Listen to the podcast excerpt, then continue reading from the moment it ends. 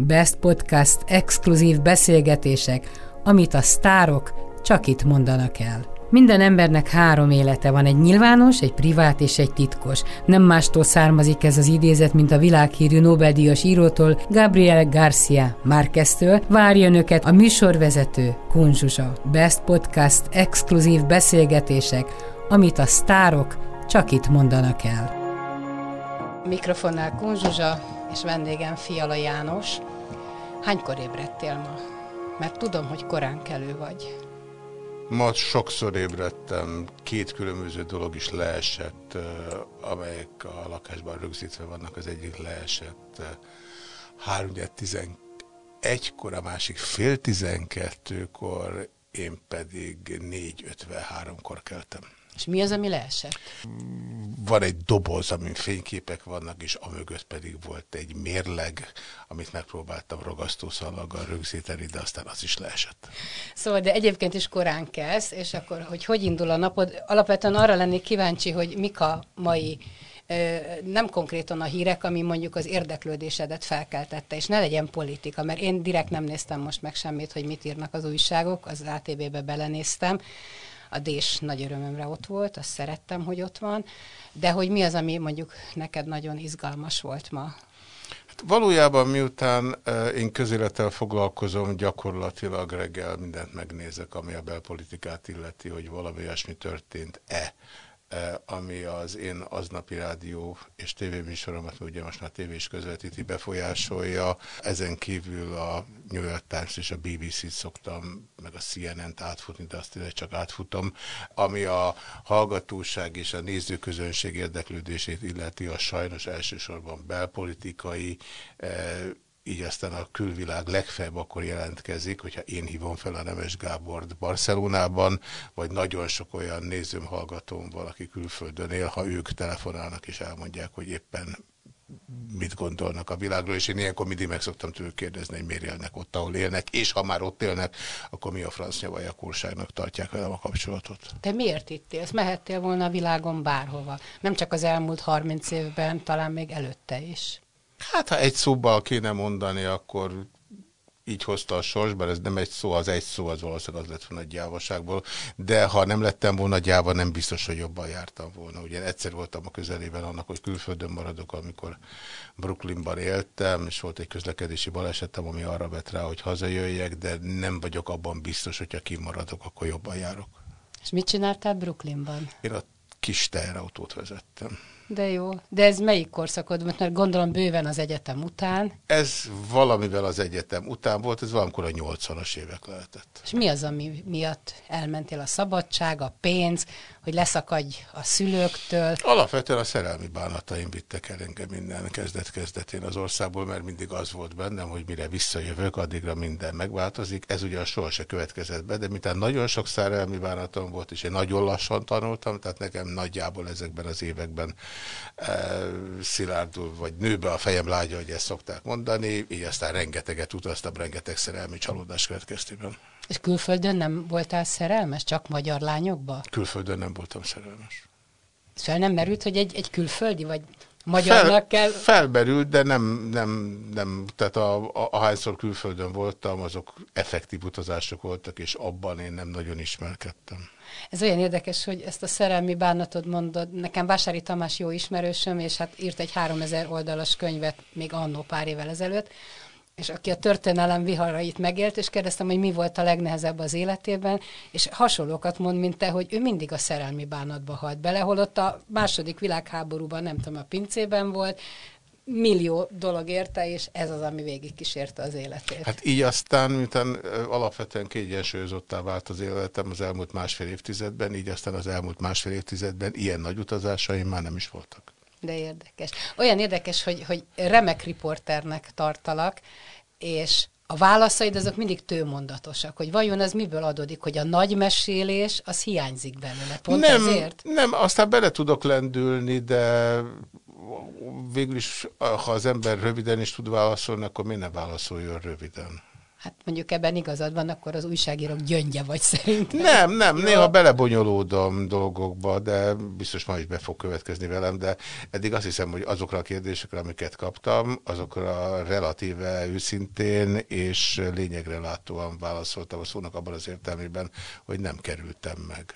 Egyébként bennem fel nem merült, hogy nem őszintén válaszolsz, tehát ez egy az pillanatig... Az emberek zöme, ez nem válaszol őszintén. Hát én tudom, én mikor beszélgetek, már majdnem ismerem a választ is, de pontosan tudtam, hogy te nem fogsz turpiskodni, te azt mondod, ami a szívedet nyomja, ami a való életed, meg hát a való gondolatod. Könnyű dolgom van, mert mindig nyomja valami a szívemet. Most én egy örök, ez egy nagyon egyszerű dolog, én egy örök helykereső ember vagyok és leszek, és miközben egyre jobban megtalálom a helyemet, nyilvánvalóan egyre jobban fog foglalkoztatni az, hogy ezt miért nem találtam meg hamarabb, mert ha hamarabb megtaláltam volna, akkor ki tudja, mi minden történetet volna, de még egyszer nem lehet elkezdeni, tehát ezek teljesen értelmetlen kérdések, vagy értelmes kérdések, de nincsen semmi realitásuk.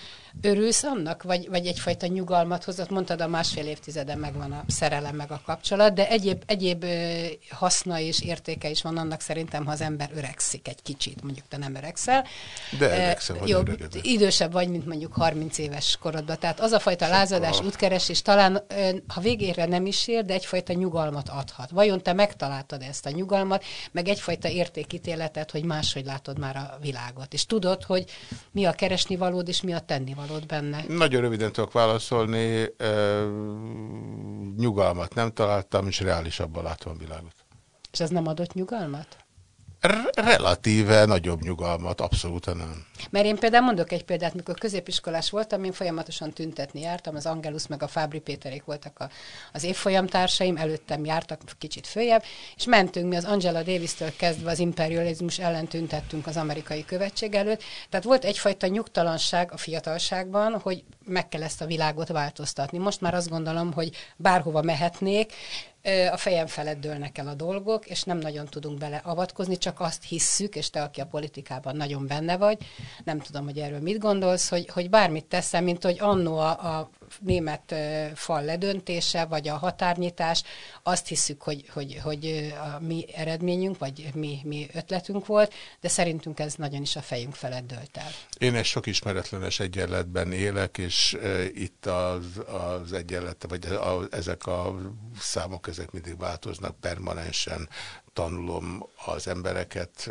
hogy megismerjem őket, és e tekintetben az emberek megtanulhatók, de kiismerhetetlenek maradnak attól még, és miután én a helyemet keresem közöttük, akkor is egyébként, ha nem találom, ez a folyamat, ez soha nem fog véget érni, ami pedig a politikai járatosságomat illeti, nekem semmilyen politikai járatosságom nincs, relatíve sokat tartózkodom politikusok között, de miután magam nem vagyok politikus, és soha se leszek, ennek következtében ez is egy soha be nem fejeződő permanens ismerkedés, és ez is elsősorban a részemről van az ő irányukba, és ennek a viszonzottsága azért 10-es skálán alatta van az 5-ösnek.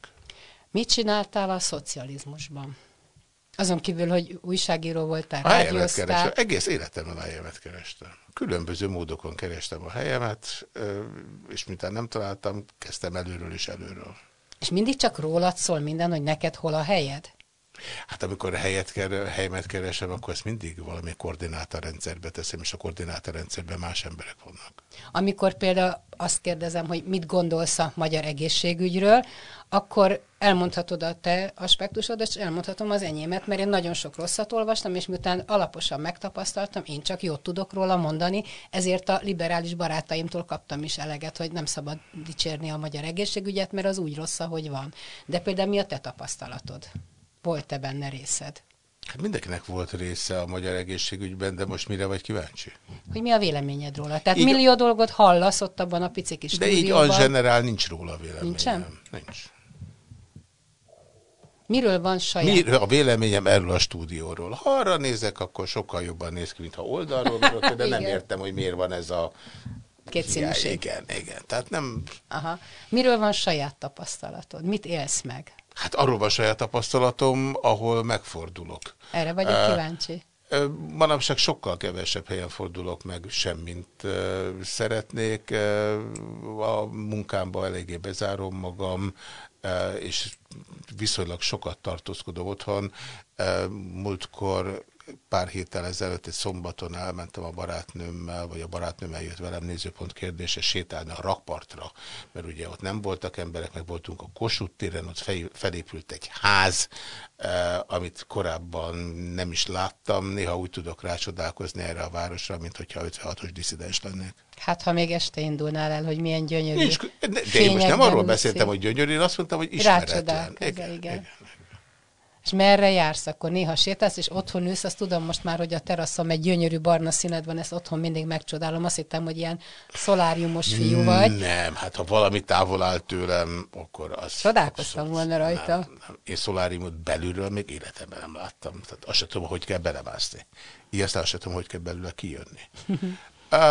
Nagyjából önvezető az autó, ahogy elmegyek a munkahelyemre, hogyha azt munkahelynek lehet nevezni, ahogy visszajövök belőle, van még egy ilyen útvonal az uszodába, és hát annyi különbség mindenféleképpen van az előző hónapokhoz képest, de ez egy vadi új dolog, hogy miután a barátnőmnek a lánya hosszú küzdelem után sikerrel vette az akadályt, és Londonba költözött egyetemistának, és én nem költöztem össze a barátnőmmel, de azért megváltozott a kettőnk együttes élete. Ha megtehetjük, akkor minden héten elutazunk hétvégén. Tehát ez az elmúlt egy hónapnak a vívmánya, azt nem lehet mondani, hogy ez korábban is így lett volna, de az elmúlt hónapban így volt, és ezen a hétvégén is Szegeden leszünk. És mi van a te lányoddal? Az én lányommal keressük egymáshoz az utat, néha találjuk, néha nem, most éppen nem találjuk. Hány éves ő? Már nagy már? 22, de nem az életkorán múlik, hogy találjuk. Sok múlik azon egy kamaszlánynál, de ő már túl van azért a kamaszkoron. Igen, hát most éppen nem vagyunk jóban. És ő mit csinál? Mi lett belőle 22 évesen? Hát ez egy nehéz kérdés, mert ha az a kérdés, hogy mi lett a lányomból, akkor arra a legegyszerűbb válasz az, hogy 22 éves. Ha az anyám koordinátorrendszerét veszük figyelembe, ami bizonyos szempontból át lett örökítve belém, bár nem lett az sajátom, akkor neki még nincs egzisztenciája, hiszen a szó anyámféle klasszikus értelmében nem sorolható sehova se az ő létezése, de ha a saját definíciómat veszem, mert ugye képes vagyok a környezetem fejével is gondolkodni, ezt megtanultam, akkor egy azért ma már inkább a helyét megtaláló, sem mint az ellenkezője státuszban lévő valaki, akiről elképzelésem sincs, hogy egy hónap múlva vagy fél év múlva mit fog csinálni. Most éppen, hogy konkrétan válaszoljak, ruhákkal kereskedik az interneten, mert egyébként embereket öltöztetett és vetköztetett különböző forgatásokon, de hát azokból most ugye sokkal kevesebb van a vírus miatt, vagy a vírusjárvány miatt, mint korábban. Ha mondjuk megkérdezik, vagy akár én megkérdezem tőled, hogy hogy néz ki a te családod, akkor hogy néz ki a családod? Mert azt mondod, hogy egyedül élsz. Akkor jó a kérdés, arra azt tudom mondani, hogy nekem nincs családom. Nincs családod? De a hozzám közel álló emberek azt is szokták bánni, amikor azt mondom, hogy de nekem a szó klasszikus értelmében barátom sincs.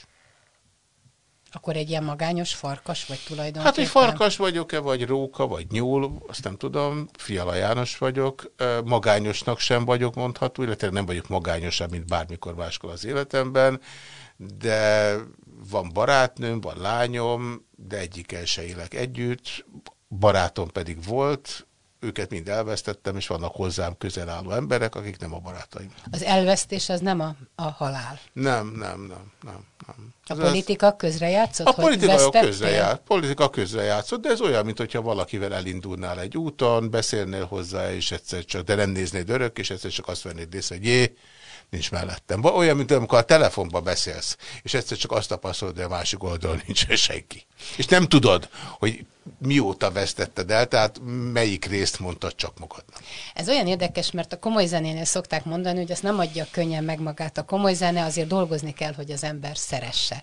Valahogy így vagyok veled én, mint a komoly zenével, hogy hát 1000 éve ismerjük egymást, és én mindig megpróbálok szeretni, és a szívem mélyen szeretlek is, és volt egy nagyon kedves gesztusod, mikor beteg lettem, írtál, ez teljesen meglepett, mert ez nem tartozik a te személyiséged közé, és akkor most, mikor egyeztettük ezt a beszélgetést, akkor is próbáltalak szeretni, csak akkor is volt egy mondatod, hogy nem mondtad azt, hogy te nem szeretsz engem, hogy van bajod velem, valami ilyesmit, nem tudom pontosan, hogy szólt ez a mondat, csak most már kíváncsi vagyok, hogy mi a pokol bajod van neked velem mindig.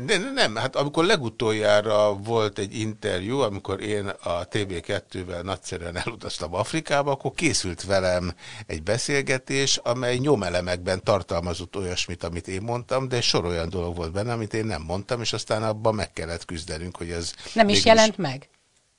Valami megjelent. Tehát nem, szerintem azt valaki megírta helyettem, letiltottad, én úgy tudom. Olyan is volt, de volt olyan, ami megjelent. Megjelent? De volt olyan, amit hát letiltottam. Letiltani nem, azt mondtam, hogy ez ne jelenjen meg. Ez a letiltás, ez egy ilyen... Durva szó. Nem durva, ez egy ilyen... És ezért tudsz valakire haragudni, ha még így is volt, és elfogadom, hogy biztos igazad van. Haragudni és szeretni, azt én nagyon tudok. Inkább haragudva szeretni. Tehát priméren szeretni az nem megy könnyen, haragudva szeretni az nagyon megy, és haragudni az nagyon. Akkor gyűlölködni az semennyire, de jó. Haragudni én egy nagyon indulatos Pali vagyok. Nagyon. Ezt hogy viseli Krisztina, a barátnőd? Vele is? Vagy vele? Ő az egyetlen, akivel... Vele is, de vele kevésbé. A környezetem ezt egyébként alapvetően nem bírja jól. De ez egy idegrendszeri dolog? Nem, ez a nem stimmelésre való reagálásom. És miután én nagyon sokszor tapasztalok nem stimmelést, és azt látom, hogy ennek a nem stimmelésnek mások egészen más jelentőséget, vagy semmilyen jelentőséget nem tulajdonítanak, ennek következtében bennem viszonylag hamar felmegy a pumpa. Akkor mit szeretek én benned szerinted? Mert én nem tudtam megfejteni, pedig nagyon igyekeztem. Ugye én 17 éves koromban, ami nagyon régen volt, egy szerelmi bánat miatt mentem el pszichológushoz. Egy egészen fantasztikus, tehetséges Palihoz mentem el, de egy olyan emberhez mentem el, aki öntörvényű volt, és az öntörvényűsége nem volt rám szabva, és ő nem is volt rám tekintettel, Varga Zoltánnak hívták. Én nagyon sokat köszönhetek neki, de nagyon sok kudarcot is szenvedtem el miatta, és utána én relatíve sok pszichológushoz és pszichiáterhez jártam, most éppen pszichiáterhez járok. Ez most már sokkal inkább egy kontroll, egy szerviz, semmint egy olyan permanens gyógyító folyamat, mint ami kvázi egy terápiával együtt jár, és ezt csak azért mondom, hogy én egyébként a saját személyemmel ma már független attól, hogy mit mutat a látszat, relatíve keveset foglalkozom.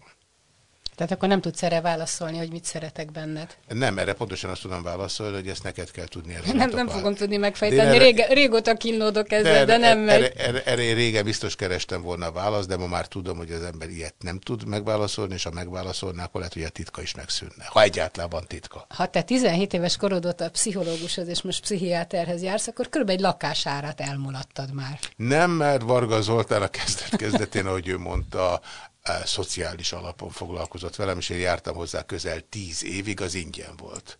Amit később fizettem, hát az valószínűleg egy kisebb vagyon, soha nem számoltam össze. Múltkor néztem egy filmet, ahol egy fiatal... 4 évtizedről van szó. Nagyon sok. Egy fiatal ember a pszichológusnak a kanapéján fekszik, és ott fejtegetik egymást, vagy az ő lelkét, és mondja a pszichológus, hogy hát szerintem többet ne jöjjön hozzám. És akkor mondja a srác, hogy na jó, de hát még nem végeztünk, hát nekem még szükségem van magára. Azt mondja, hát ide jár 10 éve, nem végeztünk, magával sose fogok végezni. Annyit nevettem rajta, mert a történet így volt igaz. Én ahhoz, akihez járok, abban megbízom. Többször abba hagytuk már, és mindig volt valami, ami visszavitt, és addig járhattam oda, amíg ő indokoltnak találta, de ez nagyjából egybeesett azzal, mint amit én indokoltnak találtam. Tehát ez olyan, mint az eresz aláállás. Az eresz alá akár áll, akkor áll az zömében az ember, ha esik az eső. Nem vettem igénybe a segítségét olyankor, amikor semmi szükségem nem volt rá. És ennek nem volt összefüggése a pénzzel. Ennek alapvetően azzal volt összefüggésben, hogy az ember nem keres egy ilyen párkapcsolatot akkor, ha semmilyen indokoltsága nincs, mint hogy fogászhoz sem megy el, ha nincs baja a fogának. Egyébként szerintem az embernek van egy jó barátja, ami ezek szerint neked most hiányzik, akkor az nagyon sok mindent megold, mert itt a kibeszélés lehet a... Nem, hát azért a pszichiáter és a jó barát között óriási különbség. Várjál, mert a pszichiáter az már orvos, és korábban neked azért pszichológus. Igen, volt, de ebből a szempontból nincs jelentősége, tehát ezek a változások, ezek nem azzal voltak összefüggésben, hogy az egyik orvos, a másik pedig kvázi csak pszichológus, hanem így hozta a sors, vagy ha Sipos Palit idézném, akkor azt mondanám, hogy így dobta a gép. És ennek következtében ezek a beszélgetések azért is mások, mint ha egy baráttal beszélnék, mert ezek irányított beszélgetések, ezek nem természetes körülmények között létrejött beszélgetések, ezek sose haladják meg a 45 percet, ezek hetente egyszer vagy kétszer vannak, ilyen szabályok nem szerepelnek, ha az embernek barátja van. És miért fontos, ez sose fejtette meg a 45 perc, hogy az ember kordában tartsa magát? Ezt valószínűleg a Freudtól kell megkérdezni. Hogy nem néztél te se utána? Nem, nincs jelentősége, 45 perc szigorúan. Hát biztos van jelentősége, mert minden pszichológus 45 percben értem, de még határozza mondom, meg. Én ebben nem tudok változtatni, tehát, és ez még csak nem is olyan, mint egy nyelvóra, hogy az ember kettőt kér, 45 perc. Szoktál azon gondolkodni, hogy vajon mit csinálsz majd 20 év múlva, hogy még akkor is az ATV-ben ülsz, és nyomod a műsorokat, meg a rádióban, vagy van valami hosszabb távú terved? Nem, alapvetően erre a kérdésre tudok válaszolni, ez pont olyan, mint a filmekben, hogy 20 év múlva egyáltalán leszek-e. Tehát egyszerűen csak látom az utcát, amire én nem lépek ki, mert meghaltam. Hát mondjuk 20 év az egy elég rövid táv akkor.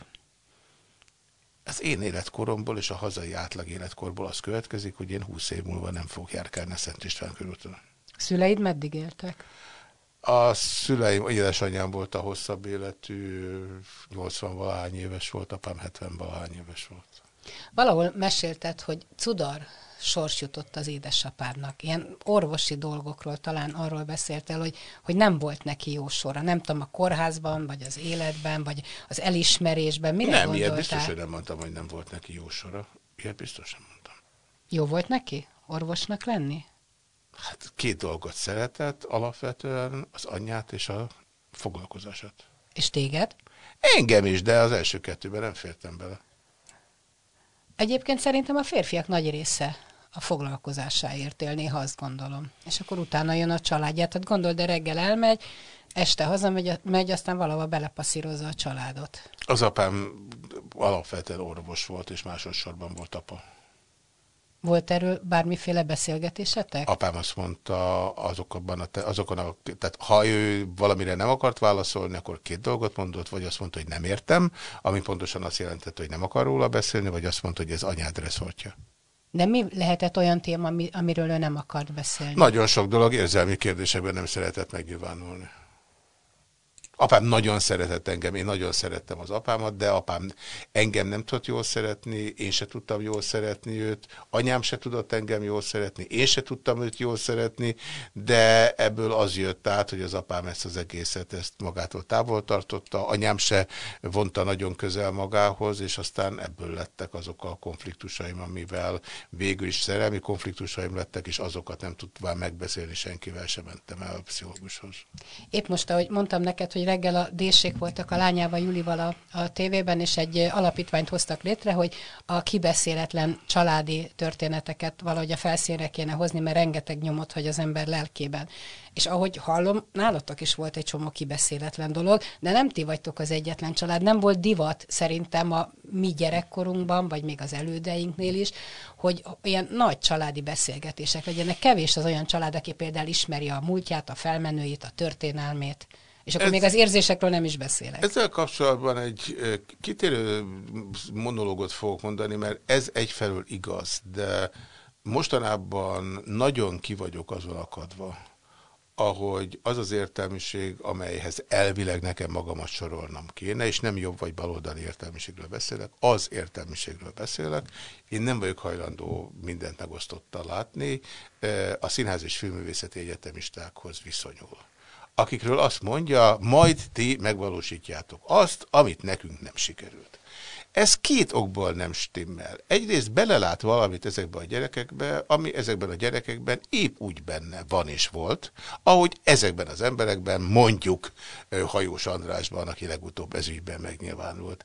Ez tökéletes kivetítés, ez tökéletes felelősségáthárítás, amely számra teljesen megmagyarázhatatlan. Arról nem beszélve, hogy az a generáció, vagy azok a generációk, amelyek ezügyben megnyilvánultak, azok ráadásul sokkal fiatalabbak, mint én. Mi akadályozza meg őket abban, hogy ők megvalósítsanak bármit, amit most egyébként belelátnak a Színház és Filmművészeti Egyetemistákba. És amit még ezen felül akarok mondani, a mostani beszélgetésünkhöz képest 3 vagy 4 nap múlva egy nagy monológot fogok a saját tévé- és rádióműsoromban mondani a Vissza Epipóba című film kapcsán, amihez én nem nyertem el végül is semmilyen riportalanyt, ami az én életemben egyáltalán nem ritka, és ami arról szól, hogy ez a film ez azért felháborító. És azért... Én nem láttam ezt a filmet. Ez ugye annak a társaságnak a kvázi dokumentumfilmje, akik a Sipos Pali, annyiban Sipos Pali, amennyiben nekem iskolatársam volt, sok helyen voltunk együtt, különösebb nexusunk nem volt, de annak idején így neveztem, akkor miért nevezzem most másféleképpen. És akiről ugye kiderült fiatáboraiban, hogyan abuzált gyerekeket szexuálisan is, és egyben hogyan voltak ezek a táborok erőszakkal teliek, miközben ezek a gyerekek, akik elszenvedték az abuzálást és az erőszakot, oda boldogan tértek vissza.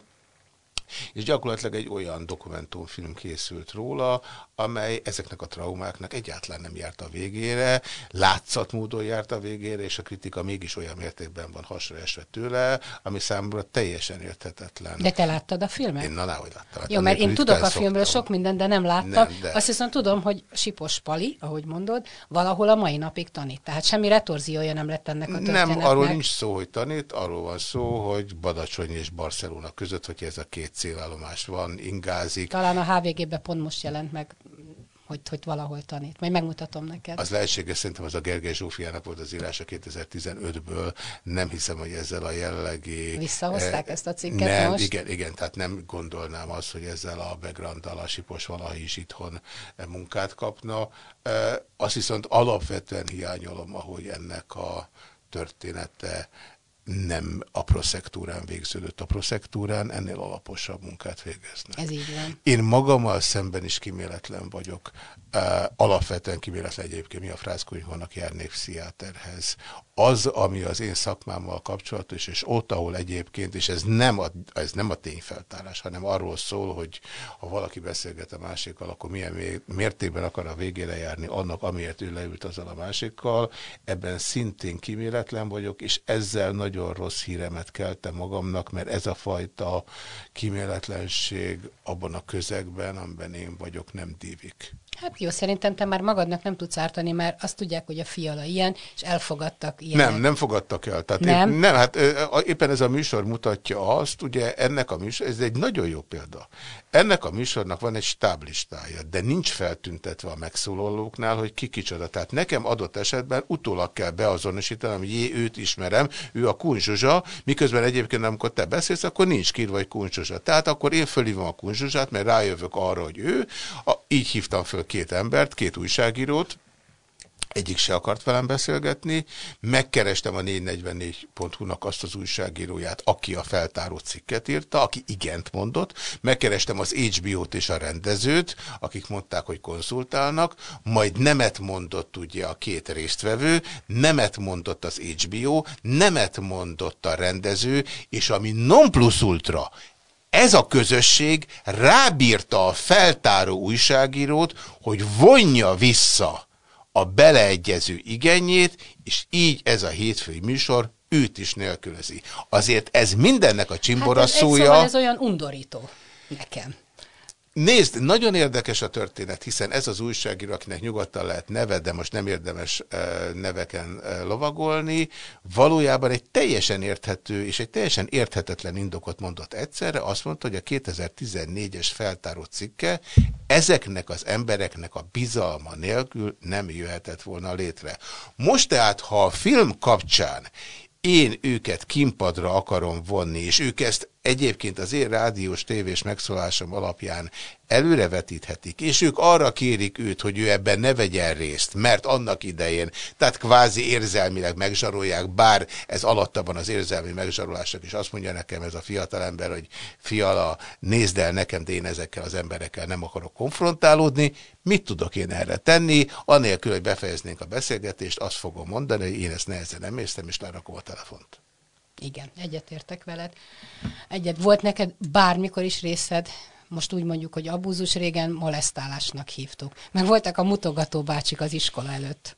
Én nekem az egész életem abúzussal telt, és nagy valószínűséggel én is nagyon sok embert abuzáltam, de én egy dolgot biztosan elmondhatok magamról, azt, hogy bennem minden bennem volt, hogy ezeket még az előtt tisztázzam, még mielőtt egyébként a MeToo kampány elkezdődött. Szóval nekem, én mindig tudtam, hogy velem mi történik, én mindig tudtam, hogy másokkal mit teszek, legfeljebb azt gondoltam, hogy ezt megengedheti magának más, vagy megengedhetem magamnak én, vagy úgy mértem föl az erőviszonyokat, hogy abban felesleges lett volna megnyilvánulni. Hát rám utaztak az Apácaiban a felsősök, én gyakran sírtam a fiú vécében, mert meg akartak verni, talán meg is vertek, és az íg egyat a világán senki nem törődött ezzel. De mégis arra emlékszem, amikor 17 éves koromban én eljöttem az Apácaiból, miután ott engem kikezdtek az osztálytársaim, egy fali újságcikk kampány indult el, amiből nem lehetett jól kijönni, és végül is a szüleimet nagy nehezen, de rávettem arra, hogy vegyenek ki az Apácaiból, és így érettségiztem a Radnótiban. Az egy olyan lelki abúzus volt, amit én annyira nem felejtettem el, hogy az a fali újság cikkezés, az bent van az én szekrényemben. Az mi összes... Volt jelentősége ennek a cikknek? Óriási jelentősége volt. Ott valójában annyi történt, hogy egy szerelmi bánatot én elkapartam, mint valami pattanást, tehát nyilvánvalóan én rosszul viselkedtem benne, megjelent egy fali újság cikk a fali újságon, ott az osztályban, pillanatok alatt híre ment, mert engem ismertek elég jól az iskolában. Minden napom azzal telt, mert az utolsó padban ültem, hogy nem tudtam leülni, mert mindenki az én osztályomban volt, és ezt a fali újságcikket olvasta. Elkezdtek osztálytársak hozzászólni, akik egy baráti társasághoz tartoztak. A baráti társaságot gyakorlatilag ezt a szerelmi csalódást, ennek az elkaparását használta fel arra, hogy engem abból a vezérbika pozícióból, amit elfoglaltam, attól megfosszanak, és amikor az osztályfőnök felszólított engem arra, hogy én is szóljak hozzá, akkor elkövettem azt a végzetes hibát, hogy hozzászóltam, onnantól kezdve teljesen elmérgesedett a helyzet, kezelhetetlenné vált a történet, és az utolsó esemény az volt, amikor egy osztálytársam odaadta a kezembe a mellettem szóló írását, és azt mondta, hogy azért nem rakja ki, mert ő elmegy a Radnótiba, lehetne neve, de most minek, és azt mondtam neki, hogy az nem kiállás, hogyha egyébként meg annyi fali újságra rögzített cikk után nekem a kezembe ad valamit, aminek a fali újságon lenne a helye, mire azt mondta, hogy de értse meg, az konfliktus szülne az ő átmenetelét, illetően egy másik iskolába, és azt ő szeretné megúszni, és akkor végképp minden eltört bennem, és miközben abban az osztályban megint osztálytársak lettünk a Radnótiban, ilyen a sors. Sikerült elérnem a szüleimnél azt, hogy átmenjek a Radnótiba, és az a szüleimnek egy hihetetlenül méltányadó cselekedete volt, mert ők nagyon aggódtak, hogy az érettség előtt egy évvel ez mivel fog együtt járni. Jól érezted magad utána a Radnótiban? Tehát már megúsztad. Az maga volt a felszabadulás. Utáltam az Apácait, minden elemében. Oda jártam 7 évig. Ez olyan érdekes, ahogy mondod, hogy hát van egy csomó kisgyerek a családban, unoka is, hogy milyen gyötrődve mennek iskolába. És hogy ezt mennyire természetesen veszik nagyon sokan, hogy ez a világ rendje, vagy a tanár, vagy a diákok bántják. Egy versenyistáló volt, egy kegyetlen versenyistáló. Igen, igen. De hogy ebbe beletörődünk a mai napig, hogy ez a gyerekek sorsa, nem, ilyen az iskola. Van, a Radnóti is egy versenyistáló, de egy humánus versenyistáló, nem csak antihumánus versenyistálók majd léteznek. A Gyurcsány, a Bereményi, a Rajk László mind megírták, vagy az utóbbi a Rajk és a Bereményi megírták az ezzel kapcsolatos tapasztalatukat. Szörnyű hely volt. Szerinted tényleg meghatározza az ember egész életét a gyerekkora? Hogy... Teljes mértékben. Igen? Teljes. Csak mondjuk 50-60 évesen már nem illik azt mondani, hogy azért vagyok ilyen, mert az apám, anyám meg a családom. Sok Woody Allen filmet kell nézni, és az ember nem szégyelli. Tehát nem tudod kivonni magad ebből a családi légkörből. Lehetetlen. És ahol mondjuk nagyszülők vannak, ezt is sokszor hallom, hogy szüleim sokat dolgoztak, engem a nagyszülők neveltek, és ha ők nem lettek volna, akkor aztán... Az ugyanaz dráma. A gyerekkor. Ugyanaz, a gyerekkor az nem a szülőktől gyerekkor, az attól gyerekkor, mert te gyerek vagy. Igen. És gondolom függ az érzékenységtől, hogy te mennyire voltál. Az érzékenységtől nagyon függ, de az egy eszköz, attól még az, hogy mi hat rád, az alap, az érzékenység, az a felépítmény része. És milyen gyerek voltál, mondjuk 5 éves korodtól? Engedelmes. Engedelmes? De kis szerethető kisfiú? Olyan szép voltál, láttam ott ilyen kis képet szüleiddel. Azért kezdődtek velem a problémák tínédzser koromban, mert én az elején tényleg elhittem azt, hogy a szüleim jót akarnak nekem. Később is meg voltam róla bizonyosodva, hogy jót akartak nekem, de az egy visszatérő szöveg volt az életemben, és nem áll módonban megváltoztatni, hogy egy olyan világra neveltek, ami nem létezett, és ennek következtében én tínédzser koromban úgy ütköztem a világgal, ami nem volt meghúzható, mert az, amire felkészítettek, abból én semmit nem tapasztaltam, és ők változatlanul kitartottak az eredeti elképzelésük mellett, így aztán nekem, ha vissza lehet nézni az interjúkat, nem mondom el mindig, de ahányszor eljön a pillanat. Tehát ezek alapvető elemek. Tehát amikor én egy orosz kettes után az apácai férfi WC-ben sírtam, meg Koncné kettest adott, akkor én tényleg attól féltem, hogy emiatt nem fognak fölvenni az egyetemre, a szüleim pedig úgy állították be az egyetemet, hogy anélkül az élet szart se ér, és miközben nekem fogalmam nem volt, hogy mi az, hogy egyetemet. Honnan tudtam volna nem tudom hány éves koromban, hogy mi az, hogy egyetem. Én azt éltem meg az orosz kettesem következtében, hogy nem leszek egyetemista, és úgy bőgtem, mint a záporeső, és a szüleim nem mondták nekem azt, hogy kisfiam, ettől te még lehetsz egyetemista, hanem azt gondolták, hogy igencsak sírja a gyerek, legközelebb majd nem lesz oroszból kettes, és akkor fölveszik az egyetemre.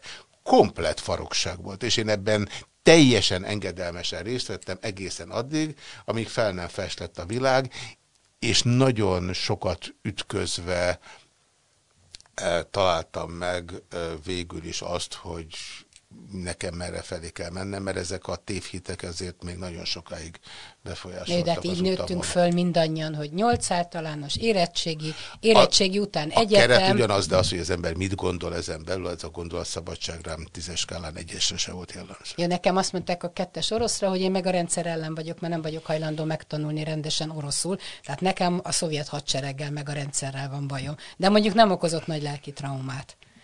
Nekem nagyon sok minden nagyon komoly lelki traumát okozott, mert ezeket a dolgok, ezt az elektromos kerítést, ezt az elektromos pásztort én nagyon komolyan vettem, és én nagyon szerettem volna elkerülni, miközben a külső világ sokkal nagyobb volt annál, mint amit én valahogy is feltételeztem volna. Én ott annyi dolgot nem csináltam meg, és annyi dolgot csináltam rosszul, amit utána már sohasem tudtam pótolni. És azt mondták neked a szüleid, hogy ez egy szép világ, amiben te érkeztél, egy jó világ? Na, ez egy jó kérdés. Na, látod, ez azért nagyon jó kérdés, mert erre azt lehetett megkérdezni, hogy tulajdonképpen mire neveljük gyerekünket. Igen, erre gondolok. És hogyha az a kérdés, hogy mire neveljük gyerekünket, most ugye nem lát senki se, de azt látná, ha a tévében lennék, hogy elábrándozom, akkor egyetlen dologra neveljük gyerekünket, arra, hogy élvezze az életet.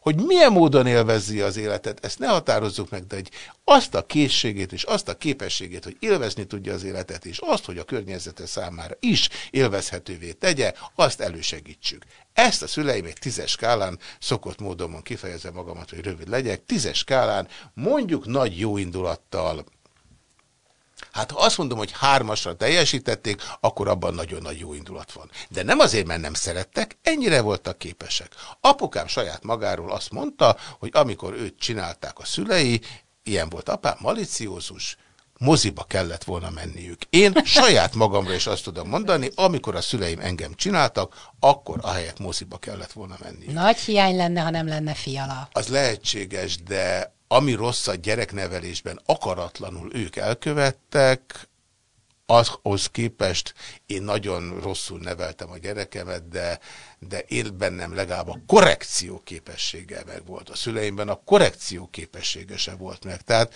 ők az a generáció volt, eltolták, és aztán büszkén tolták életük végéig. Néha azt gondolom, hogy úgy jó gyereket nevelni, hogy tulajdonképpen csináljon, amit akar, és pici kis igazításokat adni neki, de semmit nem rákényszeríteni. Tehát, hogyha megkérdezi, hogy nem tudom, angolt vagy spanyolt tanuljak, akkor ebben adok egy kis támpontot esetleg neki, de tulajdonképpen békén kéne hagyni a gyerekeket.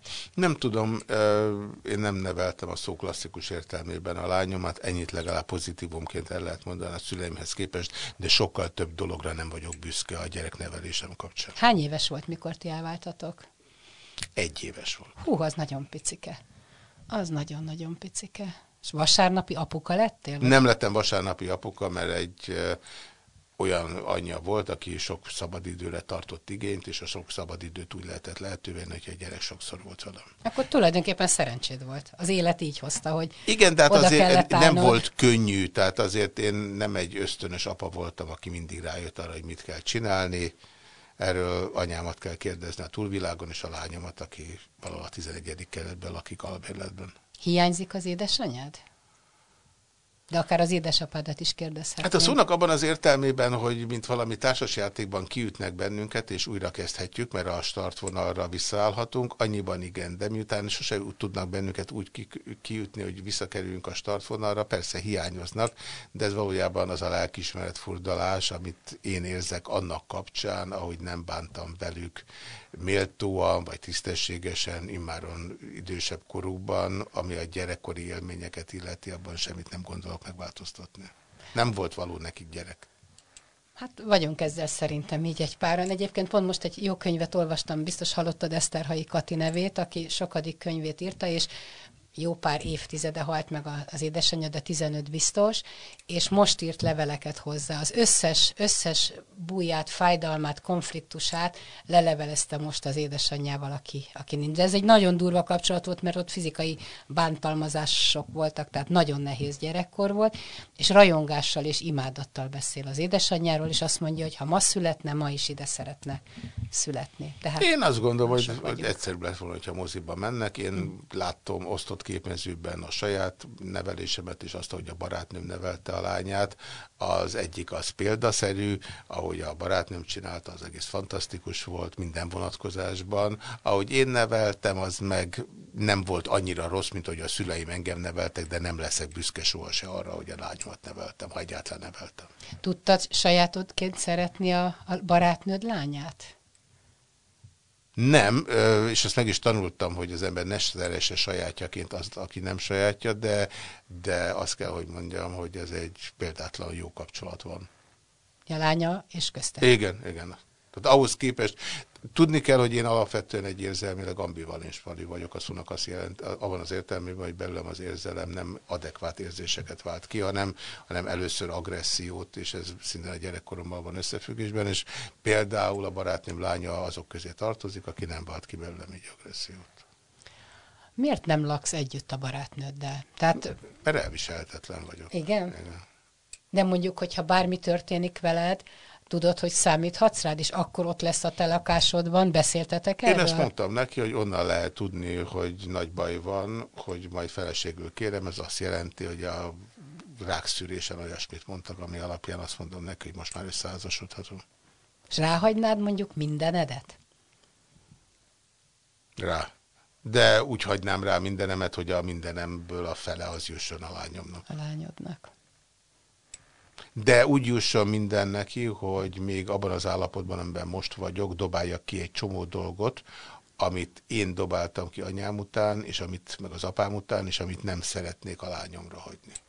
Igen, ez egy nehéz az a pakolás. Tudom, érdekes, hogy én is szoktam erre gondolni, mert egy viszonylag nagy házban rengeteg lomb között én nem tudok semmit se kidobni, tehát ha most adsz nekem egy marcipán szívet, vagy egy kutyát, akkor biztos, hogy oda teszem a polcra, és 20 év múlva is ott lesz, tehát nehéz egy ilyen lakás felszámolása, az egészen biztos. Főleg, ha valaki gyűjtöget. Hát így számoltam fel anyámik lakását, amiről mindenki elmondta, hogy nem kéne elkutyavetélni, én gyakorlatilag elkutyavetéltem, amit anyagilag bánhatok, de amit tettem, azt szerintem jól tettem, attól meg kellett válni. De ez mi az, hogy magát a lakást eladtad? El. Ez volt a kutyavetélés? Nem, hát amilyen áron adtam el, meg nem újítottam föl, és nem adtam el, akkor még többért, de én nem akartam. Gyorsan akartál tőle szabadulni a lakástól? Nem szerettem volna én, vagy hogy egy hozzátartozó ott éljen, ahol ezek az események események zajlottak. Amelyek... Te itt voltál gyerek ebben a lakásban? Itt. Én a Szemere utcában születtem, és a Salla Imre utcában nevelkedtem, amit másképp hívnak, talán Tátra utcának hívnak, vagy Hollán Erbinek, mindig kavarom őket. De nem akartam, anyáméknak pedig volt egy luka a fonyódom, miközben lehetett volna valami normálisabb hétvégi izéjük, ha már egyébként szükség van erre, azt pedig odaadtam anyám hugának, akiről anyám teljesen ismeretlen okból nem gondoskodott, ezt nem is értettem, mert meg voltam róla győződve, hogy az anyám az örökséget illetően rám pontosan annyit hagy, mint amennyi a kötelező, és semmivel se többet, de az anyám, ha végrendelkezett is, akkor azt senki nem találta meg, így aztán nagy valószínűséggel nem végrendelkezett, és mindenről nekem kellett gondoskodni, már amennyiben gondoskodhattam. A pénzzel mit szoktál csinálni, ha sok pénzed van? Én egy dolgot elértem az életemben, hogy pénzügyi gondjaim sosem voltak, de a pénzzel a szó klasszikus értelmében bánni sohasem tudtam. Tehát nincsenek üzleti vállalkozásaid? Én magam vagyok az FJPBT. Uh-huh. És amit kérdeztem, hogyha mondjuk baj lesz és beteg vagy, akkor van annyi, hogy... Van. Hogy halálodig kitart. Nem lesz gondod, hogy most miből hát, fizeted a rezsit? Ha csak nem jövök arra rá, hogy fiatal lányoknak abban akarok kedveskedni, hogy nem tudom, mit veszek, aranygyűrűt veszek nekik minden nap, és az őszhajamat azzal akarom kompenzálni, hogy veszek egy nyitott, tudom is én, Maserátit, akkor igen. Abban biztos vagy, hogy Krisztával le tudod így élni az életed? Semmiben sem vagyok biztos, de vannak szándékaim, a szándékom ez, hogy aztán hogy alakul, fogalmam. És ha ő elhagyna? Akkor megsiratnám. Tehát megszenvednéd, mint a fiatalkori szerelmeket? Nem. Úgy szenvedném meg, mint a felnőttkori Fiala. Figyelj, Kun, te azt nem érted, hogy annak idején nekem Varga Zoltán, amikor én 17-18-19-20 éves voltam, már mondjuk a katonaság után, azt mondta, hogy én leszek a város legjobb hapsia 40 éves koromban. Jó, mondta tehát, mondta 20 évvel korábban. Hogy én valaha is voltam a város legjobb hapsia vagy sem, egy 10-es skálán 1-esre se érdekel. De most vagyok annak a küszöbén 63 évesen, kimondani rettenetes, hogy közel vagyok ahhoz, hogy felnőtt legyek. Na most egy olyan ember fejével, egy olyan emberrel beszélgetne, aki valójában egy sor dologban 40-50 évet ugrana vissza, mert azt mondja, hogy ahhoz, hogy más életet éljen, ahhoz 50 évvel ezelőtt kellett volna egy másik utat választania, nem egy...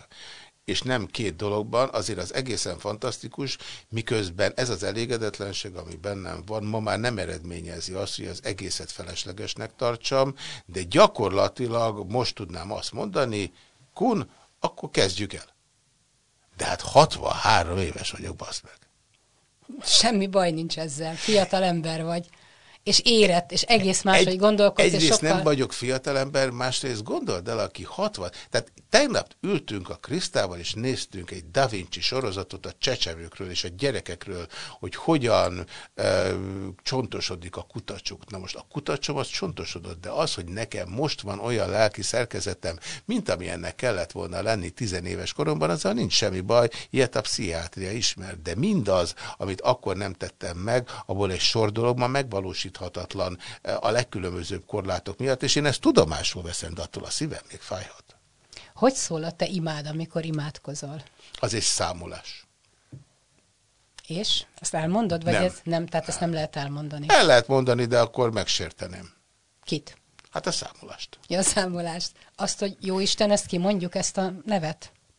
Még az is lehetséges, annyiban vicces, hogy ezt eredetileg otthon térdelve mondtam el, és mintán a bal térdem, bár a hangodi következtében sokkal jobb, mint egyébként korábban volt, de lehet, hogy jobb, nem tudom.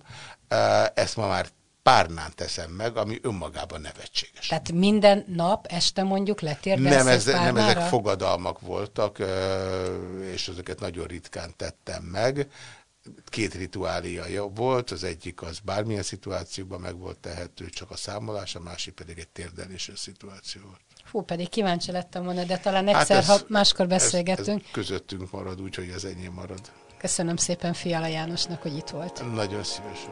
Best Podcast, exkluzív beszélgetések, amit a sztárok csak itt mondanak el. Minden embernek három élete van, egy nyilvános, egy privát és egy titkos. Nem mástól származik ez az idézet, mint a világhírű Nobel-díjas írótól, Gabriel García Márqueztől. Várjon őket a műsorvezető Kun Zsuzsa. Best Podcast, exkluzív beszélgetések, amit a sztárok csak itt mondanak el.